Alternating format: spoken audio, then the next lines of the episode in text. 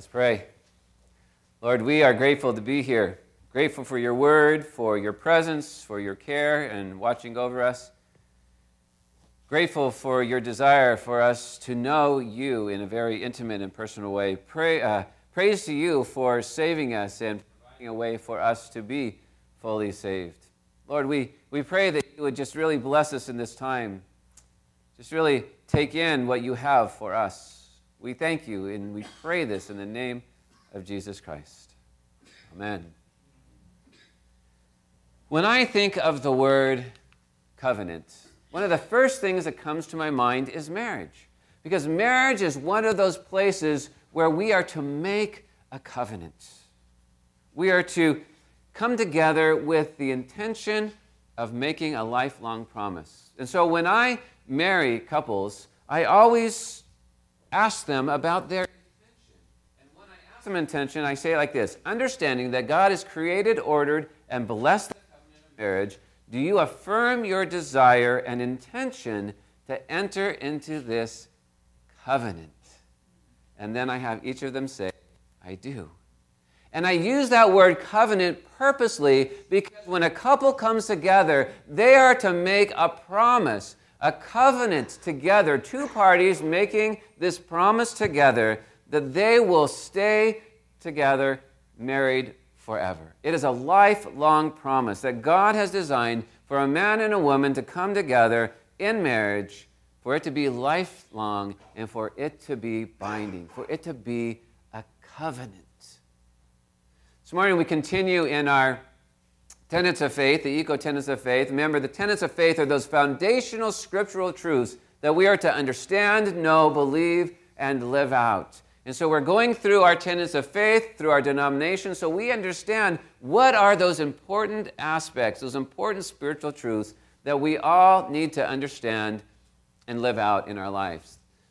We're looking this morning at Roman numeral 3, letters C and D, which is the covenant life in the church and the faithful stewardship of all life. We're going to see how God has established a covenant between himself and his people. A covenant between his people and the church. A covenant between his people in the church and the work he has called us to do in the world. So, 3C starts off by saying, We are elect in Christ to become members of the community of the new covenant. One thing you'll notice in our denomination in ECO is we no longer are to be called members, we are called covenant partners. Why? Because it is about that covenant that God makes with us and we make with Him, and that covenant that we make with each other. We are covenant partners together, and connected to God but it talks about a new covenant. The New Testament talks about a new covenant. Now, before we get into the new covenant, I want to talk briefly about the old covenant. What is the old covenant and why was a new covenant needed? So we come to Genesis 17, 1 to 2. And when you see the yellow, please read with me. When Abram was 99 years old, the Lord appeared to him and said, I am God Almighty. Walk before me faithfully and be blameless. Then I will make my covenant between me and you and will greatly increase your numbers. Now, this is actually the second time that God brought the covenant to Abraham. The first time was when he said, Go, just go that direction. Just start walking that way, and I'll tell you where you get where you need to be, right? Can you imagine that? If you just packed up your car and your, and your family in the car and you just started driving and your kids like, Where are we going, Dad? I don't know. We're just going that way. Where are we going to stop? I don't know. God will tell us when we get there, right? With Abraham making that commitment of moving forward, he did his side of the covenant, right? A covenant is between two parties between God and between us. And so when Abraham took that step of faith and started walking out, he said, I agree to that part of the covenant. But what happened? Do you remember the story, right? Abraham and his wife Sarah got a little nervous. God promised them a child. In fact, he promised them many children. And years and years went by and they didn't have any ch- children, right? And so they tried to have children on their own through his, uh, his uh, concubine, right? His servant, uh, Sarah's servant. And God's like, why are you doing that? You don't trust me? And so when they finally had Isaac, he came back to Abraham and he said, Are you going to fulfill your side of the covenant? I have not changed on my side. Are you going to fulfill? So he made this old, he made this covenant with the people. It's reaffirmed in Je- Jeremiah 31 33. This is the covenant I will make with the people of Israel after that time, declares the Lord. I will put my law in their minds and write it on their hearts. I will be God, and they will be my people. And so God gives this covenant. He says, Not only am I going to give it to you, I'm going to, I'm going to put it in your mind. I'm going to write it on your heart, right? It's going to be very distinct and, and personal. But as you go through the Old Testament, you'll see that time and time and time again, God's people turned away from Him. He, they followed the gods of other nations. They walked away from God. They strayed away. They, they didn't fulfill their side of the covenant. And so a new covenant was needed to be made, a new covenant that would be in Christ. And so we read in Luke 22 20,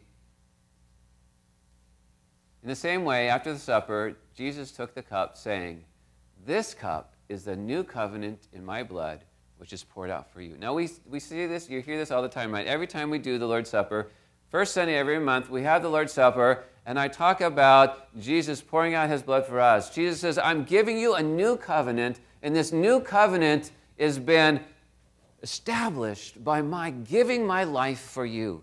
My dying on the cross for you is that commitment to you, my commitment to you, my side of the covenant. I am making this covenant to you. Because we cannot fulfill our side of the covenant on our own, we need Jesus to bring us to a place where we could seek to faithfully live for God, to live out our side of the covenant. In Christ, our sins are forgiven, and we are cleansed and made holy so that we could enter into this covenant with God through Christ. But even better, not only does Christ help us to enter into this covenant, but Christ is the guarantee of the new covenant. Let me say that again. Christ is the guarantee of this new covenant. Meaning that in those times we fail to sustain our side of the agreement, the forgiveness that we receive from Jesus Christ keeps us in the covenant. The blessings that are promised in this covenant agreement by God are provided and secured for us in Christ. Now, that is a huge and important step and truth that we need to understand. Because Christ is perfect, he can perfectly keep our side of the agreement so that when we default, it falls on Christ to make up for us where we have failed.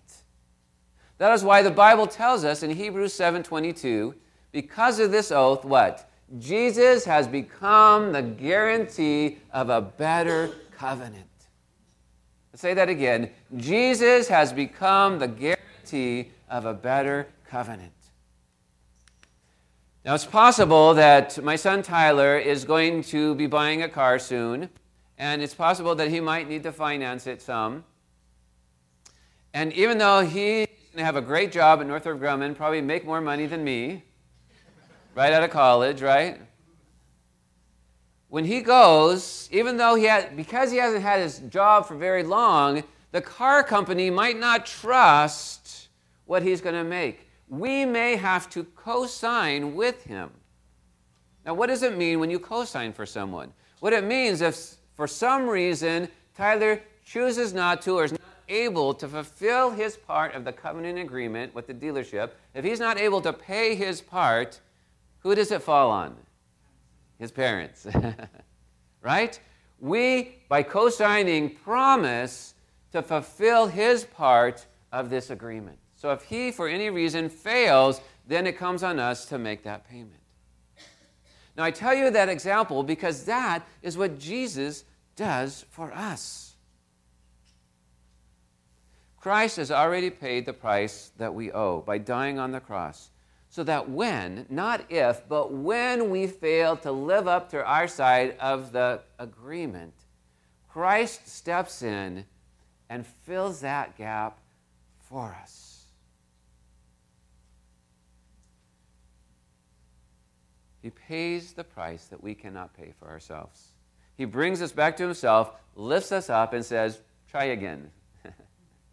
And so every time that we stumble and fall, fail, go astray, every time we do not fulfill our side of it, Jesus stands up and fills a gap for us and guarantees that we will be able to stay in that covenant. That's why it's a better new covenant. Because in Christ, we are able then to stay in this covenant and we're able to fulfill our side of things. Yet we must understand that even though we aren't saved by works, our faith leads us to good works. Our faith leads us to good works. We are called to God, elected by Him for salvation.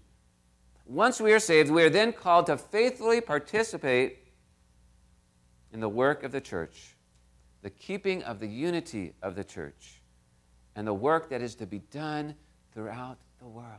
This is our call, the good works we are called to do as part of this covenant. We're not to be lazy or isolated, think, oh, I'm saved, all is good. It doesn't stop there. He calls us to live out our salvation to live out our part of the covenant by doing these good works in the church, the unity of the church, the work of God in the world. We're called to do this. The church is not to be seen as an organization, but oftentimes people see it as an organization. But you know what? The church is really an organism, it is alive with God's people doing the work of Jesus Christ. As we are united to God through Christ, so we are united to one another in the work we do for Christ. This is why we must be unified in purpose, right? Because if we're not unified in purpose, then we can't do together the work of God. We cannot agree upon what we're supposed to do. One person has their idea, and another person has their idea, and I have my idea, and we're all trying to battle who's going to win, who's going to get their idea. But if we all look to the, the, the will of God, if we're all humbled before the will of God and unified under the purpose of what God has for us, then we can have that unity and we can serve God in fullness together as God's covenant people. Within the church, we come to grow in faith, disciple, and be discipled. Outside of the church, we take the gospel, the love of Christ, to a lost and hurting world. We are bound to other brothers and sisters in Christ around the world doing the same work that God calls us all to do for His kingdom. As I open up the service or the sermon talking about marriage, I want to circle back to that illustration again. If you wanted to know if I was a good husband to, Tammy, you would look at certain things in our relationship, right? You would look to see whether or not I am doing what I'm supposed to do as a husband. Am I meeting her physical, mental, spiritual, and emotional needs? Am I caring for her in the good times and the bad times? Am I committed to her at all times, right? Am I loving her as Christ loved the church, as husbands are called to do in Ephesians 5:25? You would look at these marks of what it means to be a true and good husband, right? And then you would say, he's doing okay. Right? And that's what we do with the church. There are, there are a couple of true marks of the church that we talk about in the Reformed denomination. And the two true marks of the church is the, the preaching of the gospel and the right administration of the sacraments. Apart from the gospel being preached, there is no true church. Let me say that again. Apart from the preaching of the gospel, there is no true church. We see this in Jesus. When he started his ministry, Matthew 4:17, he came and the first thing he said to everybody was, "Repent, for the kingdom of heaven is at hand." Repent from your sin, turn to God. He preached the gospel from the very beginning. And then right before he left, right? Matthew 28, 18 to 20, he gave us the great commission. He said, Go therefore and make disciples of all nations, teaching them, preaching to them, to observe all that I have commanded you. And behold, I am with you always to the end of the age. Well, along with the preaching of the word, the second great uh, mark of the church is that of the sacraments. That is uh, baptism and the Lord's Supper. And so I want to uh, put up from you a couple of uh, quotes from our tenets of faith.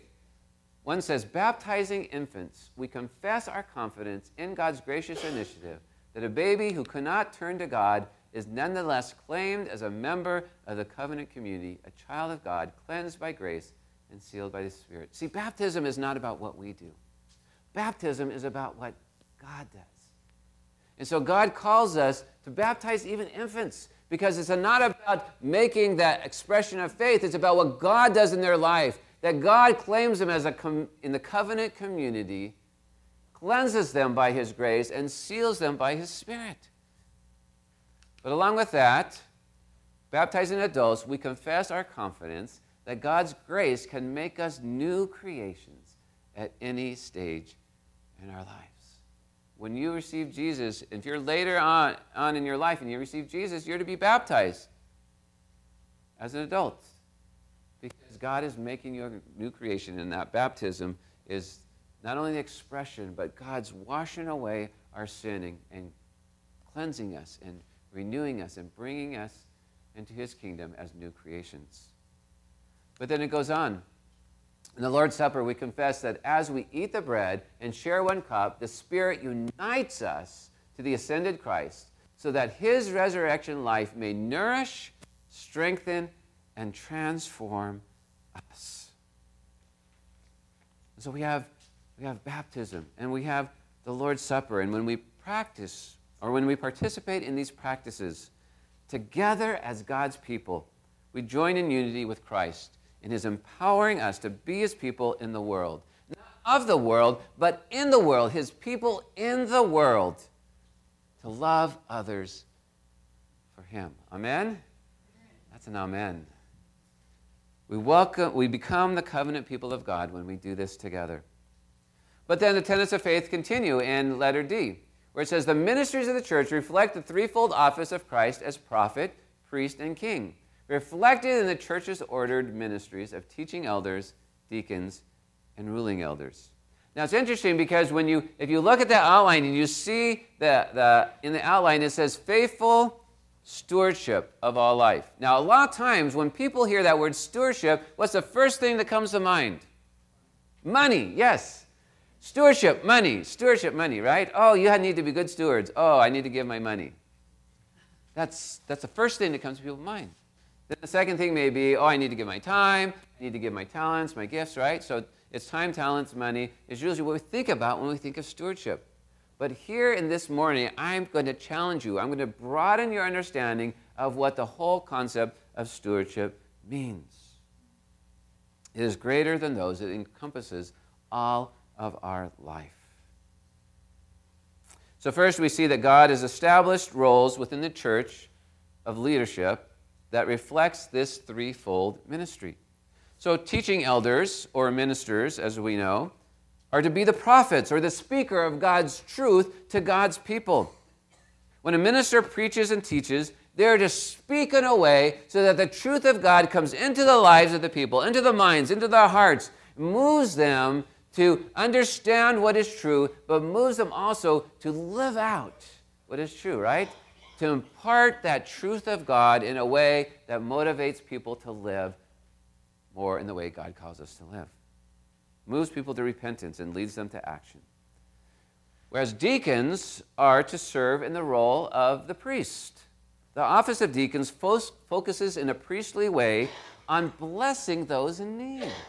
That's what the role of a deacon is. You see someone in need, and the person who has the person that makes a good deacon is someone who has a, a great caring heart, right? See a need, and I want to help that person in need. I want to uplift that person. I want to love that person who's in need. I want to care for that person who's in need. They are like a priest in the Old Testament who cares for the people who are sick and lost and, and suffering. And you come alongside them.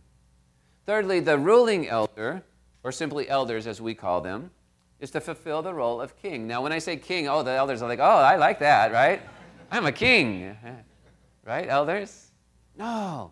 I'm not talking about like a dictatorship here where you're like lording over the people. That's not what I'm talking about. It's not that kind of a king. You're to fulfill the role of leader in that you govern over the life of the church. You make sure the church is doing what it's supposed to do. You make sure that the, the people have what they need. You make sure the church is going in the right direction. You are the, the overseer of the ministries of the church. Now, many of you who aren't ministers or elders or deacons might be getting a little comfortable right now, right? thinking, oh, I, I'm not included in this. I'm exempt, right? Well, don't get too comfortable because this truth is really for all of Christians. In some way, all Christians fulfill all three roles of Christ's threefold office of ministry. Let me tell you how. We're all called to be prophets, priests, and kings. We're called to proclaim the good news to the world and enact that good news in our lives. We are to speak the message of truth in words and in deeds. And then, along with this, we are to extend the lordship, the kingship of Christ to every corner of the world to make sure that people understand that Jesus Christ is Lord. We are to, be remind, we are to remind people that there is only one Lord that we are to trust and follow. And we are to share in the suffering of the world by extending Christ's love to all in need. So, all Christians are to play this role of prophet and priest and king in their life. They are to reach out and speak the truth of God. They are to minister to people in need. They are to make sure that people understand that Jesus Christ alone is Lord of the life. There's a true story of a drunk named Joe. And Joe was uh, very not so good person, right? And he was drunk all the time and he had no direction and he was lost in his life.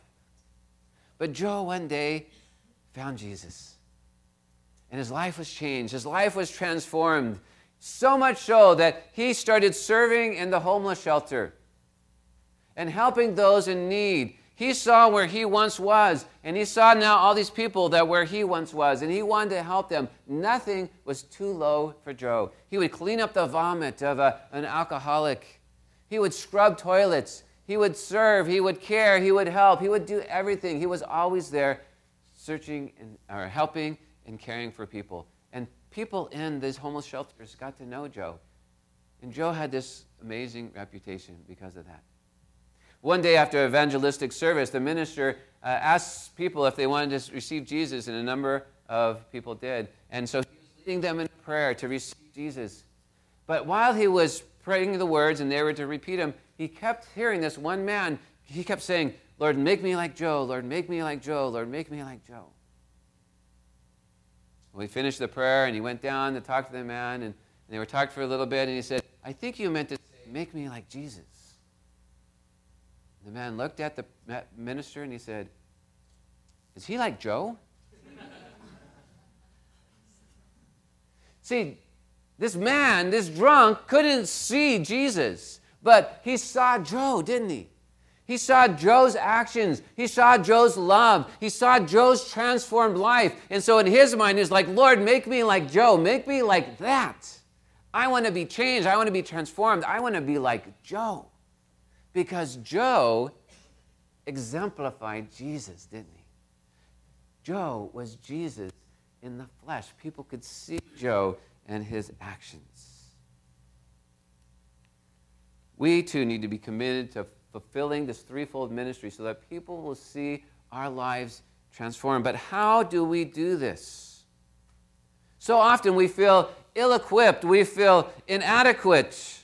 We don't know how to be like Joe. We don't know how to be like Jesus, right? How can I fulfill that threefold office? It's such a high standing, high standard. And the truth is, we do it by allowing the Holy Spirit to work in and through our lives, to conform us to the pattern of Christ's life. The Holy Spirit puts in us this desire to serve God and gives us the abilities that we need to fulfill what God has for us to do. So, first of all, the Holy Spirit fills us with the fruit of Spirit, right? love, joy, peace, patience, kindness, goodness, gentleness, faithfulness, and self control. He fills us that. Again, I've said this before, I'll, I'll repeat it again just so that you understand. It's not fruits of the Spirit. You don't say, oh, yeah, I have kindness and goodness and faithfulness, but I don't know about the others. It is fruit, singular, fruit of the Spirit. We have all nine fruit of the Spirit. Now, they may not all be active and, you know, of full amount in our lives, but they're all planted in us. And we need the Holy Spirit to nurture that so that these fruit are coming out in our life. Wouldn't it be great if someone said, I want to be like that person, and they say your name? I want to be like that person, and they say your name. I want to be like Greg. Why? Because I see all these things in Greg, and I want to be like Greg. And then Greg says, Well, thank you, but you should be like Jesus. And let me tell you who Jesus is, and that's who you want to be like, right?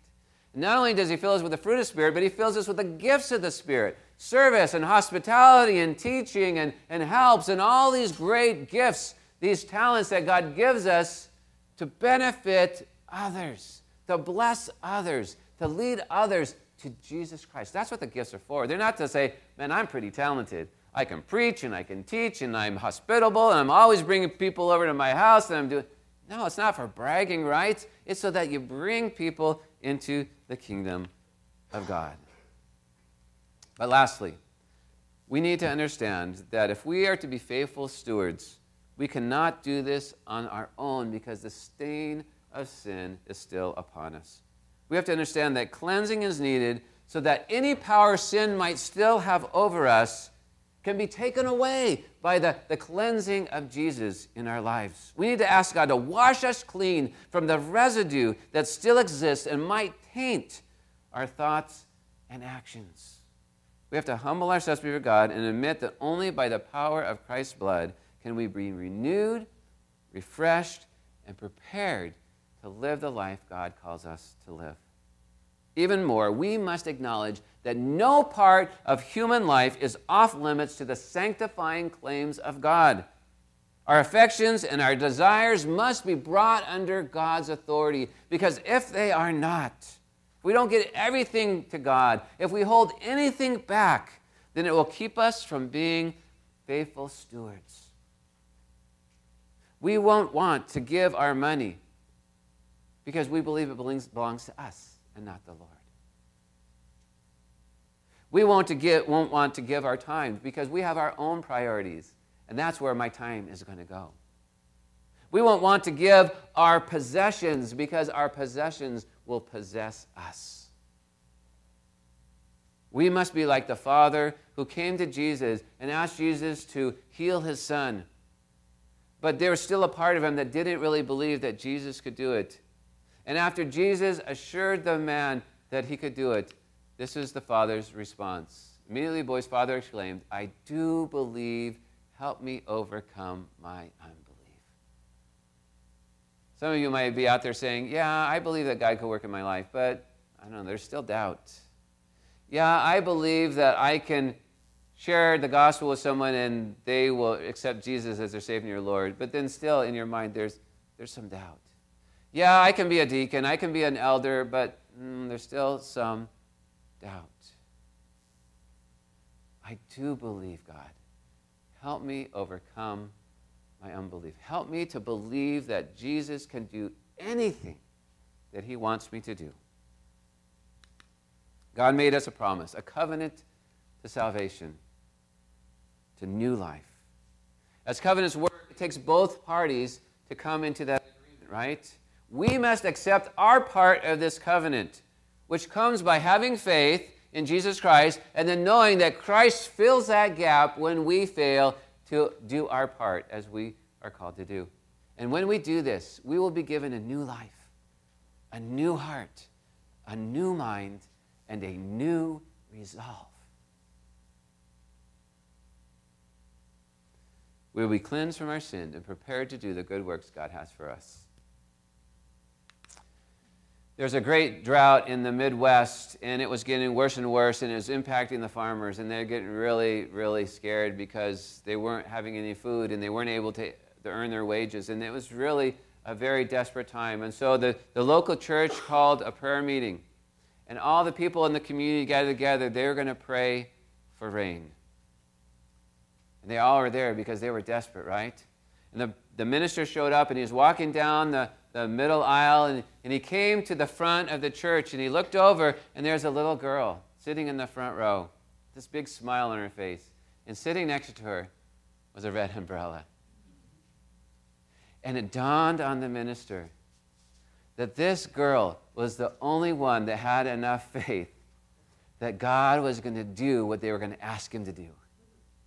She believed that when they were done with that prayer meeting, it was going to be raining, and so she needed an umbrella. What great faith that is. Do you have that kind of faith? Do you believe that God is going to work in and through your life? Are you prepared to be fully in this covenant? Or are you just like putting one foot in, thinking, well, I want to be in the world and I want to be with God? I want to be with both. Are you fully in? Do you have your red umbrella with you? Believing that after you pray this prayer, God, use me. God, help me lead someone to Christ. God, make me impactful in this world. Do you believe that in a way that you're prepared to do what God calls you to do? Do you have your red umbrella with you?